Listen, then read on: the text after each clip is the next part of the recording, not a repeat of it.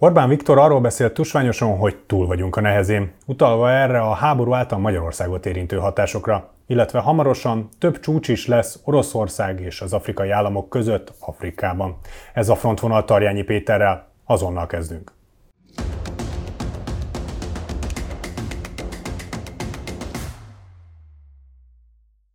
Ha eddig nem tették volna, akkor iratkozzanak fel, illetve a komment szekcióban majd mindenképpen szóljanak hozzá az elhangzottakhoz. Én pedig már fordulok is Tarjányi Péterre. Szia Péter, köszöntelek itt a stúdióban Én is üdvözlök mindenkit, szia! Hát kezdjük a legaktuálisabbal. Orbán Viktor azt mondta a háború vonatkozásában is, hogy túl vagyunk a nehezén. Itt érintette a Covidot is, a háborút is, alapvetően arra vonatkozott a kijelentése, hogy, hogy a különböző minket érő negatív hatásoknak köszönhetően az ország gazdasága, túl van már azon a ponton, ami a legnehezebb volt lényegében. Kijelenthető ez ebben a pillanatban ennyire egyértelműen? Én azt gondolom, hogy nem. E, igazán ez a beszéd több szempontból volt érdekes, és nem akarok itt belpolitikai és ellenzéki adokkapokba és kormánypárti adokkapokba így beleállni. Igazán a beszédnek az a része különösen érdekes volt, amiben egyfajta helyzetértékelést adott a magyar miniszterelnök, ami kicsit viccesen, hogyha mondhatom ezt, azért volt számomra elgondolkodtató, mert az elmúlt egy évben biztosan vagy ő, vagy a tanácsadói nézték az adásunkat, mert hogy arról a fajta tömbösödésről beszélt a világ vonatkozásában, ami egyre inkább koordinalazódik. Mi is, hogyha egy mondatból össze kéne foglalni, ugye a civilizációk összecsapásáról beszélünk jó ideje, amiben India, Kína annak ellenére, hogy vannak vitáik, mégis adott esetben a nyugati civilizáció ellenében pozícionálják magukat, és hogy ebben Oroszország hogyan helyezkedett, és hogy adott esetben a nyugatnak, az, az Egyesült Államoknak, az Európai Uniónak milyen nehézségekkel kell szembenéznie. A tömbösödés létezik, tehát ebben én azt gondolom, hogy teljes egészében egyetértek Orbán Viktorral, vagy ő ért velünk egyet a, a, az adás kapcsán. Az, ami helyzetértékelési szempontból szerintem félrement, Egyrészt a szomszédaink politikájához kapcsolódóan lévő gondolatai, amiben azt felejti el, hogy egyébként maga az Európai Unió az eszkalációt látja egyre inkább. Hadd mondjak egyetlen egy példát. Az elmúlt 8 vagy 10 nap egyik fontos híre volt, hogy megközelítők az első gazdasági alap, ami a háború eszkalációja kapcsán az Európai Unió oldaláról megjelent és elfogadott egy 20 milliárd eurós nagyságrendű kikülönített összeg, pontosan arról szól, négy évre széthúzva, hogy nagy valószínűséggel ez a háború nem fog véget érni. Az Egyesült Államokban is mind a két párt, tehát a republikánusok és a demokraták szakértői is egyértelműen arról beszélnek, hogy nagy valószínűséggel az idei évben egyébként Ukrajna azokat a céljait, amiben tulajdonképpen visszafoglalja az összes területeit, biztos, hogy nem fogja elérni. Egyszerűen azért, mert az orosz belpolitika olyan presztis helyzetet és presztis kérdést csinált ebből a, a dologból, személyében Vladimir Putyin is, hogy nem engedhetnek meg maguknak vereséget, és egyébként egyre inkább körvonalazódik az, hogy az orosz taktika arra épül, hogy minél hosszabb legyen ez a háború, hiszen ezen keresztül tudják, amiről mi is beszélgettünk, az emberi erőforrásaikat jobban kihasználni, a gazdasági erőforrásaikat az embargók és a szankciók ellenére, és így tudnak egyébként Kínából, Iránból, Észak-Koreából megfelelő támogatásokat kapni, illetve a saját például hadipari kapacitásaikat megpörgetni. Tehát én ezért mondom azt, hogy korai volt a miniszterelnök úr részéről ennek kijelentése, mert hogy nyilván ezeknek a helyzeteknek mindenfajta hatása begyűrűzik Magyarországra. És én azt gondolom, és megint csak egy példát hadd mondjak, pontosan azért, mert a, a, az összecsapás és a, a fegyveres konfliktus nem csitul, sőt, én azt gondolom, hogy még mindig befele megyünk ebbe a háborúba. Például a menekült kérdés napi akut szinten jelen lesz Magyarországon az elkövetkező egy évben is. Tehát én ezért mondom azt, hogy ha olyan szempontból közelítünk, hogy szabályozási oldalról, a világ a problémákra való felfigyelésének oldaláról, a döntések oldaláról, hogy közösen kell valamit lépni, ebben az a fajta gyerekbetegségek, tehát szerintem ezen túl van már a nyugat. Viszonylag nem mondom azt, hogy gyorsan történt meg, tehát az ukránok különösen azt mondják, hogy nem történt ez gyorsan, de de ha összehasonlítjuk, hogy a háború elejéhez képest hogyan és mely, milyen idő alatt ment végig adott esetben egy, egy, egy döntés, egy szankcióhoz kapcsolódóan, vagy bármihez kapcsolódóan, sokkal-sokkal gyorsabban történik most már minden. Illetve egyre inkább körvonalazódik az, hogy a nyugat abszolút tömbösödik, ugyanúgy, ahogy a, a nyugat ellenfelei is tömbösödnek, és ebben ö, nem mondhatott mást szerintem Orbán Viktor, mert hogy a magyar kül biztonságpolitika, a honvédelmi politika valahogyan ebből a tömbösödésből kilóg. Tehát, hogy ezt, ezt nem lehet nem látni adott esetben. És ilyen szempontból, ha azt mondja, hogy egyébként tovább megyünk ebbe a válságba egyre inkább bele, és a szövetségeseink is egyre inkább készülnek föl arra, hogy eszkalálódik a helyzet, akkor alapkérdésként felvetődik, és én is feltenném kérdésként, hogy akkor egyébként mi ebben hol vagyunk, és mit fogunk tenni. Tehát én ezért gondolom azt, hogy ez elsősorban kommunikációs üzenet volt. Jól indult, tehát a helyzetértékelés én azt gondolom a világbiztonságpolitikai helyzetéhez kapcsolódóan helyes és igaz, de az ebből levont következtetésekben nekem teljes egészében más a véleményem. Erdogán török miniszterelnök pedig arról beszélt, hogy a mostanában szintén nagy port kavaró Fekete-tengeri Gabona Egyezmény felrugásáról természetesen mindkét fél egymásra mutogat, az ukránok az oroszokra, az oroszok az ukránokra.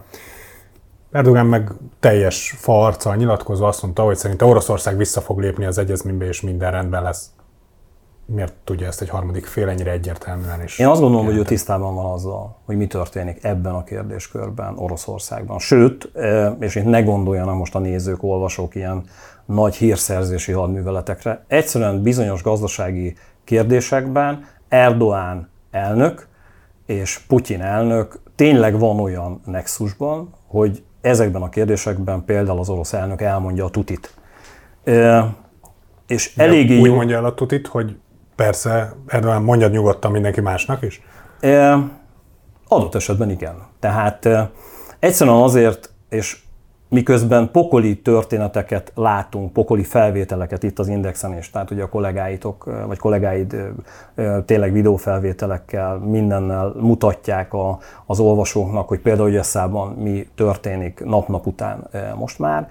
Emögött, és, és ezt többször mondtam, miközben káoszt látunk, a háborúnak mindig van egy hihetetlenül racionális, hideg logikája. És ez az a hideg, racionális logika, amit egyébként a két elnök megbeszél egymással. Ez a hideg logika nem szól másról, mint arról, hogy egyrészt van egy nagyon jó termés, gabonatermés, mindkét ország területén, mindkét országnak bevételekre van szüksége, azért, hogy a háborút is finanszírozni tudják, illetve a saját országuk működését is finanszírozni tudják. Ebben Oroszország és Ukrajna, ezt nem én mondom, ezt a szakértők mondják, sok-sok évtizede meghatározó gabonaszállítókká váltak a bolygó minden területére. Az Európai Unió felé is egyébként, Afrika felé is, mindenhova. Ez egy jól bejáratott viszonylag, hogy mondjam, a termékek szempontjából eléggé stabilnak mondható piac, egyszerűen azért, mert az embereknek élelemre van szüksége, és ezt az élelmiszer alapanyagot, lisztet, gabonát szállítják ezek az országok.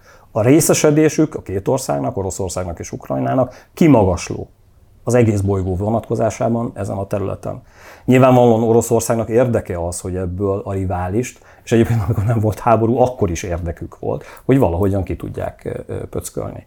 Ebben a tavalyi Gabona Egyezmény, ami miközben háborúztak a felek a Fekete-tengeren is, például a Moszkva rakétacirkáló, ugye a Fekete-tengeri orosz flotta zászlós hajója elsüllyedt, eközben egyébként gabona szállító tankerek orosz és ukrán gabonát szállítva nyugodtan hajózhattak. Ennek, ennek vége. És ennek egyszerűen azért van vége, mert Oroszország elhatározta azt, hogy Ukrajna nem szállíthat a világ más részeire gabonát, ezt egyébként a török elnök is látja, erről szerintem teljesen nyíltan beszél Putyin elnök, és egyébként azt látják az ukránok is, tehát hogy mi is itt erről tudunk beszélni.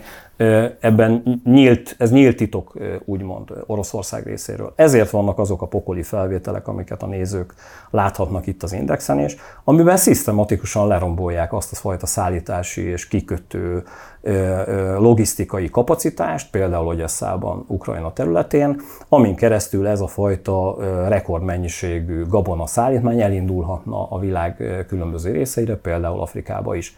Ezen keresztül ugye egy bolygó válságot, egy élelmezési válságot is indítani tud Oroszország, és ennél van egy sajnos hidegebb és racionálisabb oka is, Egyszerűen az, hogy kereslet, vagy bocsánat, kínálat hiány lép fel, mert kereslet van, kínálat hiány, hiszen ezen keresztül, ha kiesik Ukrajna gabona kapacitása, feljebb tudnak menni az árak, viszont a rekordtermés miatt Oroszország ki tudja tölteni ezt a kereskedelmi űrt, és ezen keresztül plusz bevételre tud szert tenni. Ugye említettem még az adás elején, hogy az egyik fő témánk az, az Afrika, Afrikát és Oroszországot is érintő csúcs találkozók lesznek. Ugye ebből kettő is lesz most a közeljövőben. És hogyha már élelmezésről van szó, akkor gondolom ez az egyik fő témája, hanem a vezér témája lesz ezeknek a találkozóknak, hiszen az afrikai országokban ez egy amúgy is folyamatos probléma, és akkor a belépő, mint orosz fél tud jönni, mint megmentő? Akár igen. Tehát azt is, hogy az orosz diplomácia és katonapolitika, biztonságpolitika régi stratégiája az, és egyébként nem csak az övék, tehát ezt a nyugat is végezte, hogy most sarkosan fogalmazok, valahol gyújts tüzet, és utána kezdj el tűzoltókészüléket árulni. Tehát te csinálod a tüzet, és érdekes módon hirtelen van olyan kínálatod, amivel el lehet azt oldani. És hát nyilván ezek az országok kiszolgáltatva kénytelenek ennek eleget tenni. Most végül is lefordítva erre. Nyilván nem akarnak ezekben az országokban élelmezési válságot. Az éhínség automatikusan hoz számtalan olyan biztonságpolitikai problémát, forradalmakat, lázadást, amiben bizonyos kormányok, bizonyos politikai erők megroppanhatnak, és félnek is ettől a helyi politikusok. Az, aki egy ilyen lehetőséget, most csapot fogok mondani, tehát gabona csapok elzárásával, vagy kontrollálásával jelen tud lenni ebben a térségben, és félhetnek tőle, ilyen egyébként például Oroszország, annak nyilvánvalóan abban a térségben beleszólása van mindenbe. Ezért van az, hogy egyébként, ha megnézzük, Szudántól Közép-Afrikáig számtalan térségben például a Wagner csoport jelen van, ellenőriznek kőolaj és földgázlelőhelyeket, aranybányákat, számtalan területen, aminek jó része nyilvánvalóan egyrészt az elnök, egyrészt oligarchák zsebébe vándorol, másrészt egyébként az orosz államkasszába is, tehát félreértés ne essék. Oroszország nagyon komolyan jelen van ezen a lehetőségén keresztül Afrikában. És nyilván tartanak ettől a helyi politikai erők, hogy mi lesz ennek kapcsán. És azt is látnunk kell, hogy különösen az elmúlt tíz évben, és ebben a migráció is például nagyon komoly tényező, a szélsőséges iszlám terjedése, különösen a közép-afrikai térségben, szájelövezetben. Vannak olyan területek, ahol egyébként Kína, illetve a nyugat is nagyon komolyan jelen van. Oroszország nem engedheti el Afrikát egyáltalán. És nyilván a háborúban bizonyos területeken rosszabbul szerepel, bizonyos területeken megroppant az a fajta jelenléte és kapacitása, potenciája, amit eddig róla gondoltak, de nyilván ezen az eszközön keresztül vissza tud térni, és nyomást tud gyakorolni ezekben a térségekben. És igen, ezt úgy tudja tenni, hogy igazán nem kell katonai erőt felvonultatni. Nem nem könnyű elmagyarázni mondjuk Közép-Afrikában azt, hogy nézzétek, rátok most ez azért van ilyen hatással, mert egyébként az oroszok és az ukránok háborúznak. Ha egy orosz cég megjelenik és gabonát hoz, akkor az ottani lakosság Oroszországnak hálás. De jól sejtem én azt, hogy ezen az eszközön keresztül Oroszország egyfajta migrációs hatást is tud befolyásolni Afrika felől? Akár igen. És Tehát, érdekében áll ez neki?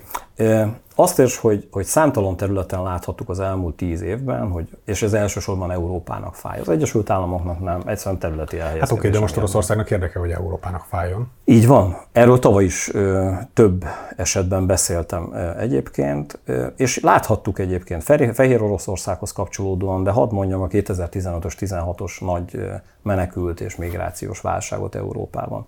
Nézzük azt meg, hogy egyébként ö, Törökország nyertese volt ennek a migrációs hullámnak, vagy vesztese. És azt kell, hogy mondjam, hogy a török gazdaságnak igenis hozott pénzügyi bevételeket az, hogy Európa fizetett azért, hogy a nagy tömegeknek komoly része leálljon migrációs szempontból, és ténylegesen 7-12 nap alatt ezt képes volt Törökország végrehajtani. Ugyanígy vannak, ez, ez kicsit olyan, hogy értsék a nézők, mint hogyha, mint hogyha lennének ilyen nyomógombok, és Európának vannak ilyen fájó nyomógombjai, és hogyha ezt, ezt te meg tudod nyomni, mert hogy lehetőséged van rá, ilyen egyébként a migráció, akkor tudsz kérni Európától. Van ennek finomabb változata, ami nem annyira finom, mert zsarolásnak hívják, amiben egyszerűen Angela Merkel elballagott Erdogan elnökkel, és megegyeztek egy szép kerek számban, amit egyébként azóta is fizet Európa. Vagy adott esetben azt tudja mondani Orosz, Oroszország, hogy az afrikai térségben lehet éhínség, de lehet adott esetben béke. A Wagner csoport tud embercsempészeket támogatni, vagy embercsempészek ellen fellépni. Ez döntse el a nyugat, de nyilvánvalóan nincs ingyen ebéd, tehát ha valami segítség kell, akkor azért Oroszország kérni fog valamit. És ez lehet egy szankciós feloldás, lehet adott esetben fegyverrendszereknek a csökkentése, amiből kevesebbet kap Ukrajna, tehát számtalan lehetőség van. És nyilván, mivel háborúban áll, és most ezt ne csűrjük, csavarjuk, Ukrajnával nyílt háborúban áll Oroszország, a nyugattal pedig gazdasági és árnyékháborúban áll. E, nyilvánvalóan ezt próbálja pozíciókon keresztül, pozíciók javításán keresztül, érdekérvényesítésen keresztül valahogyan összehozni. Ezt látjuk most. Hogyha mégis ennyi kérdésben fontos Oroszország szerepe és jelenléte az afrikai kontinensen, akkor hogy fordulhat elő az, hogy Putyin elnök nem vehet részt személyesen a dél-afrikai találkozón? Ez egy fájó pont megint csak Oroszországnak. Erre azt tudom mondani, hogy, és erről korábban beszélgettünk, hogy, hogy azért egy nemzetközi törvényszék által kiadott körözés, ami alatt áll ugye pontosan az ukrán gyerekek eltűnése Deportálás. miatt és deportálása miatt Ukrajna területéről Oroszország felé, miközben Putyin elnök egy nagyon komoly, egy birodalomnak tulajdonképpen a, a, a vezetője, előfordulhat, és ez például egyébként pont Dél-Afrika jelezte Oroszországnak diplomáciai forrásokon keresztül, hogy nem biztos, hogy tudják ilyen szempontból szavatolni az orosz elnök biztonságát, amire egyébként Peszkov, ugye a Krem és Oroszország szóvivője jelezte, hogy ezt nyílt háborús cselekménynek tekinteni egyébként Oroszország a bolygó területén bármilyen országgal szemben, tehát bárhol, aki, ahol ez megtörténik, és mondjuk átadnák a nemzetközi törvényszéknek, letartóztatnák Putyin elnököt, de inkább nem kockáztat az orosz politikai elit, és ezért a videokonferencia technikai megoldását választotta inkább az orosz elnök. Ott lesz, de mégsem lesz ott ezeken a találkozókon. A háború aktualitásaihoz kanyarodnék egy picit. A frontvonalakon, bár látszik mozgás, ugye, hogy Esszánál is, ahogy említetted, folyamatos konfliktusok, harcok vannak, amik érik a különböző gabonaszállítmányokat, de mégis, mint hogy egy kicsit megint befagyni látszanának a különböző frontok. Az ukránok részéről folyamatosan, hogy érkezik az utánpótlás, új fegyverek, van próbálkozás, hogy területeket nyerjenek vissza, de hát ez egy nagyon lassú folyamatnak tűnik. Ennek a támadásnak, és ez, ez, ebben megint van egy nagyon komoly ö, szakértői vita itthon. Nagyon sok szakértő arról beszél, és most nem mondok senkit se orosz barátnak, tehát nem ilyen minősítésen keresztül említem ezt, hogy kifulladt az ukrán ellentámadás, sőt, tegnapi hír, hogy Lukasenkával való egyeztetésen Vladimir Putyin arról beszélt, hogy, hogy Lukasenko arról azt említette, hogy nem volt egyáltalán ukrán ellentámadás, amit úgy helyesbített Putyin, hogy volt, de már vége. E, igenis nehézségekbe ütközött az ukrán haderő, de azok a tartalékok nem lettek bevetve. Tehát bárki bármit mond itthon, az a NATO által fölkészített és az a 80%-nyi NATO fegyverzet, ami az elkövetkező egy hónapban az elvesztett 20%-kal újból pótlódik. Tehát újból 100%-os szinten lesz az ukrán haderő. Ez igenis rendelkezésére áll Ukrajnának. Egy teljes egészében másfajta hadviselést látunk.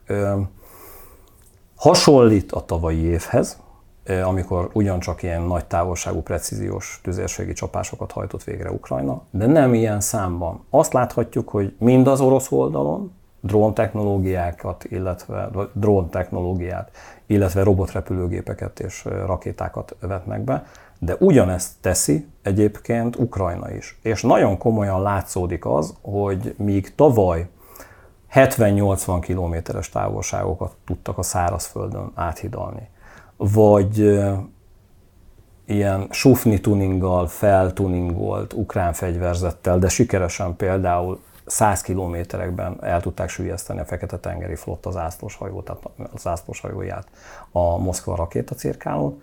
Most 200-250 kilométeres távolságokat áthidal könnyedén Ukrajna. Ebben van brit, van amerikai és van francia technológia.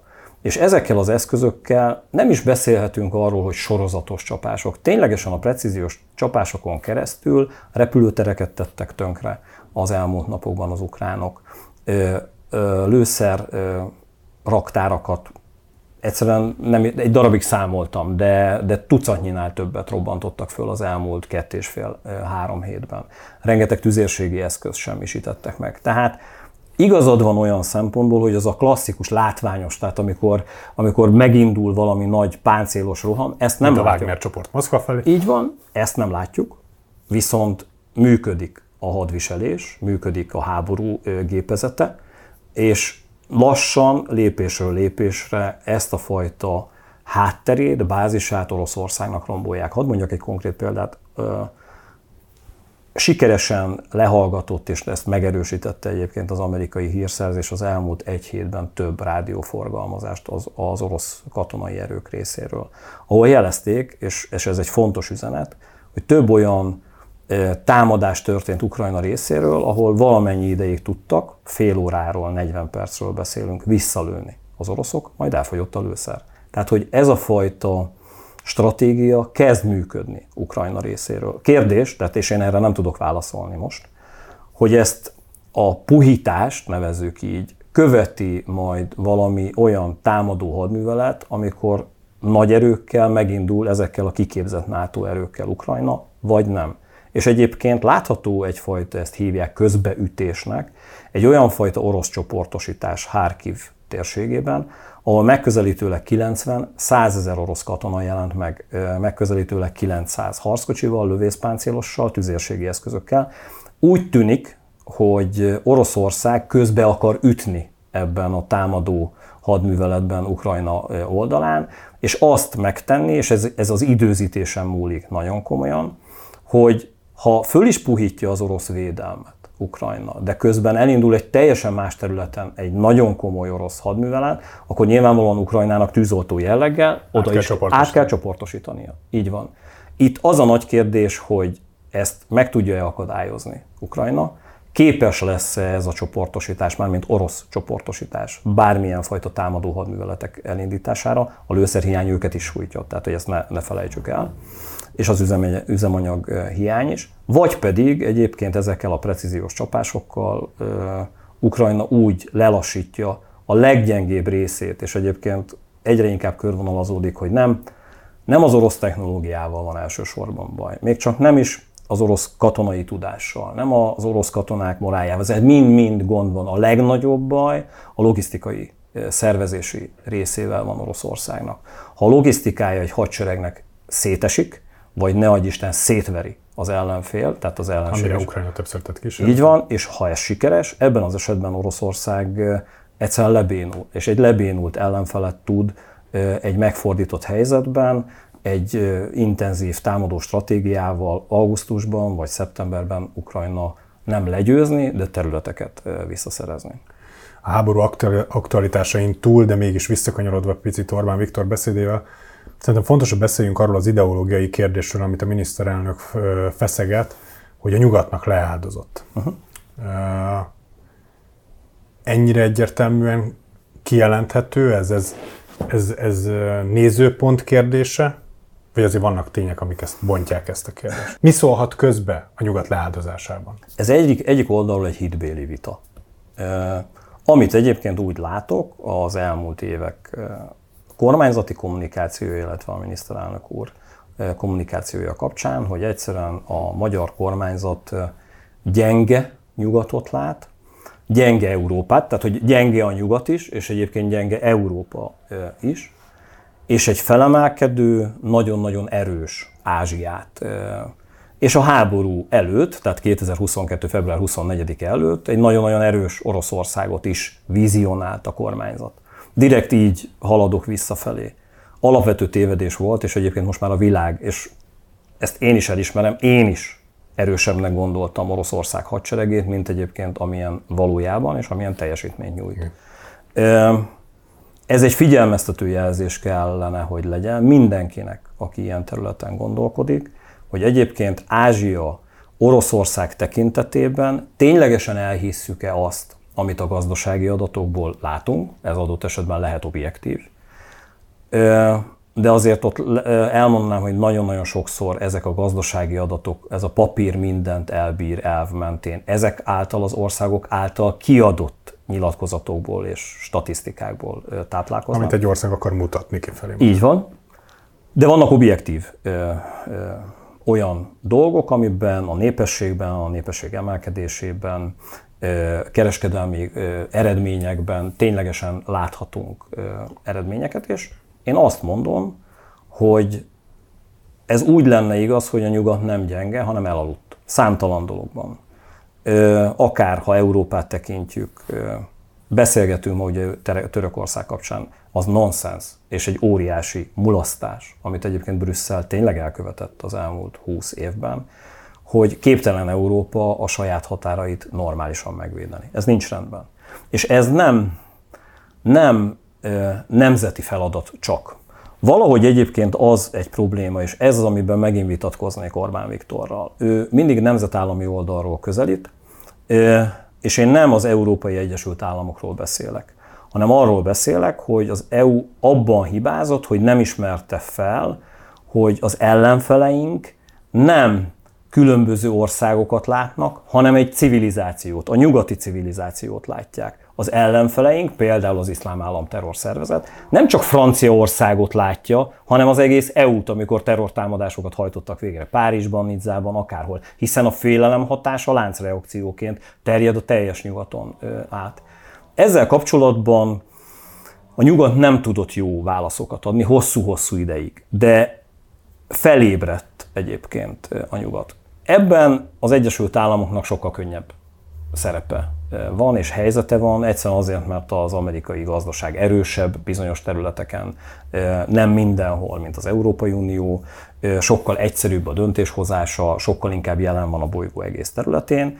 Az EU ténylegesen gyengélkedik, és abban egyetértek Orbán Viktorral, hogy a biztonságpolitikai kihívásokban nagyon-nagyon nehezen reagál. De ez változik. Láthatjuk Lengyelország tekintetében, láthatjuk Németország, Franciaország tekintetében. Tehát én azt gondolom, hogy Európa nem bolond és ezért én nem írnám le a nyugatot. És ez megint egy hitbéli megközelítés. Van egy alapvető előnye, én azt gondolom. És ez pedig nem más, kettőt mondanék. Egyrészt van egy demokrácia, egy ideológiai előnye a nyugatnak, ami Kínával szemben ott van. Kínát csűrhetjük, csavarhatjuk, egy kommunista állam.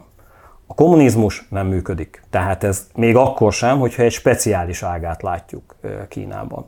Mint ahogy egyébként nem működik az a fajta birodalmi gondolkodás és az a fajta megközelítés, amit egyébként Putyinék csinálnak, és nem szól másról, mint a 19. századi cári Oroszország gondolkodásáról. Ezekből a nyugat tanult az első világháborúval, a második világháborúval, a hidegháborúval. A nyugat demokrácia exportja nem mindig működik, ez tény, de az, ami a mi civilizációnkban, a mi kultúránkban jelen van, és ez egyébként a másik nagyon fontos területünk, ez a keresztény kultúra, amiben egyébként én hiszek, ami egyébként szerintem, és ez, ez nem akarok senkit megsérteni, ez az én véleményem, jobb és erősebb, mint adott esetben más vállások kultúrája, és ez igenis Európának és a nyugatnak működött, működik, és ezeket óvni kell, de attól, hogy más kultúrák és más civilizációk megjelennek, ez nem jelenti automatikusan azt, hogy a nyugatnak vége. És ez az, amit szerintem Orbán Viktor nagyon-nagyon elmér. A nyugatnak a gazdasági háttere erős, a szellemi háttere, tehát a tudásbázisa a fejlesztésekben. Hát ne felejtsük már el, a Covidot egyébként nem a kínaiak győzték le. A Covidot Karikó Katalin és egyébként nyugati tudósok győzték le. Tehát a nyugat szellemi és tudásbéli fölénye jelen van. Olyan dolgokba, olyan, és ez is biztonságpolitika, és lehet, hogy bolondnak tartanak a nézők, de nem baj, tehát én ezt vállalom.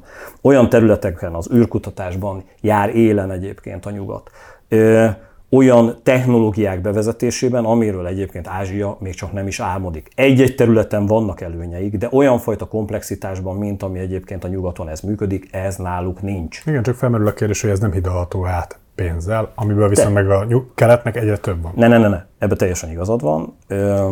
Ez egy reális veszély. És ez most lehet, hogy nem fog tetszeni a nézőknek, ezért mondom azt, hogy ez az előny, ez ledolgozható. Akár ha Kínát vizsgáljuk, és a kínai haderőt, ők pontosan tudják azt, hogy nem szabad most a nyugattal fegyveres konfliktusba keveredniük, mert egyszerűen a nyugat katonai tudása magasabb szintű. Látják Oroszországon. De ezt a tudást ők meg akarják szerezni, és be akarják hozni. Láthattuk azt tavaly, hogy Kína eldöntötte, hogy NATO pilótákat vásárol, ahogy te fogalmaztál, ugye az agy, agyelszívásnak egy ilyen minősített esetét láthattuk, ahol brit volt NATO pilótákat vettek meg, és egyébként nagyon keményen föllépett Nagy-Britannia, úgyhogy ez a, ez a projekt úgymond félbe maradt, ha félbe maradt. De pontosan ez történt, hogy megfizettek úgy embereket, akik egyébként kínai pilótáknak képezték volna, és adták volna át azt a fajta tudást, ahogyan a NATO pilóták repülnek, és amilyen taktikákat ö, ismernek légi harcban és légi hadműveletekben. Tehát ilyen szempontból ez létezik. Ezért mondom azt, hogy például Kína 5-8 éven belül, ha ez így marad, és egyébként a nyugat abban a tempóban gondolkodik katonai szempontból, ahogy korábban, akkor képes lesz egyébként behozni a nyugatot. Na de a nyugat is kapcsol, tehát ezt ne felejtsük el, óriási tartalékokkal rendelkezik, nem elsősorban olyan nyersanyag tartalékokkal, mint például Oroszország, de akkor is rendelkezik, akár az északi sarkört tekintjük. Csak hadd mondjak egy konkrét példát. Európát három évvel ezelőtt úgy gondolta Putyin, hogy a gáz lelőhelyekhez kapcsolódóan le tudja győzni. Ehhez képest egyébként Európa új gázlelőhelyeket talált és szponzorál egyébként Izraellel, Egyiptommal és Törökországgal közösen Ciprus térségében. Tehát, hogy fejlődik a nyugat és és megold dolgokat. Hadd mondjak egy másik példát. Németországhoz kapcsolódóan a tavalyi évben azt mondta mindenki, hogy körülbelül a gáz függőségről ilyen három-öt évben gondolkodtak a szakértők. Egy év alatt megvan. Így van, egy év alatt megtörtént. Tehát a nyugat is lép.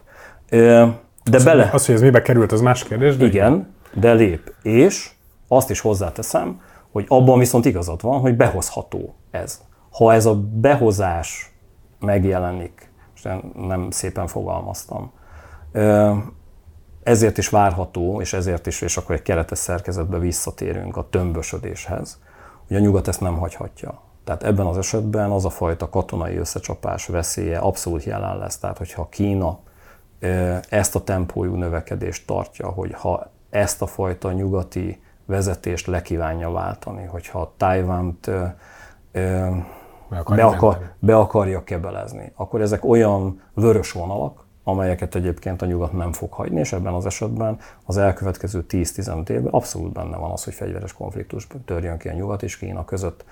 Ez a jelen helyzet, és ebben élünk. Ezért kellene, és itt visszatérve ehhez, nem Kínában látom Magyarország esélyét, hanem a nyugatban, tehát ahova tartozunk. Nem Kínához és nem egy kínai kommunista párthoz tartozunk. A demokráciához tartozunk, a nyugathoz, zsidó-keresztény kultúrához tartozunk. Ez a mi világunk, ezt kell védeni. Ez is jó keretes szerkezetet ad, és véget a mai adásunknak. Köszönöm Péter a beszélgetést. Önöknek pedig ismét köszönjük a megtisztelő figyelmet. Tekintsék meg korábbi adásainkat is, hogyha ez a mai tetszett önöknek. Ha eddig nem tették volna, akkor pedig iratkozzanak fel csatornáinkra. A komment szekcióban pedig mindenképpen szóljanak hozzá az adásunkhoz, hiszen későbbiekben válaszolni fogunk az önök kérdéseire. Hamarosan ismét friss adásra jelentkezünk, akkor is tartsanak velünk. Addig is, viszlát! Viszontlátásra! A műsor a Béton partnere.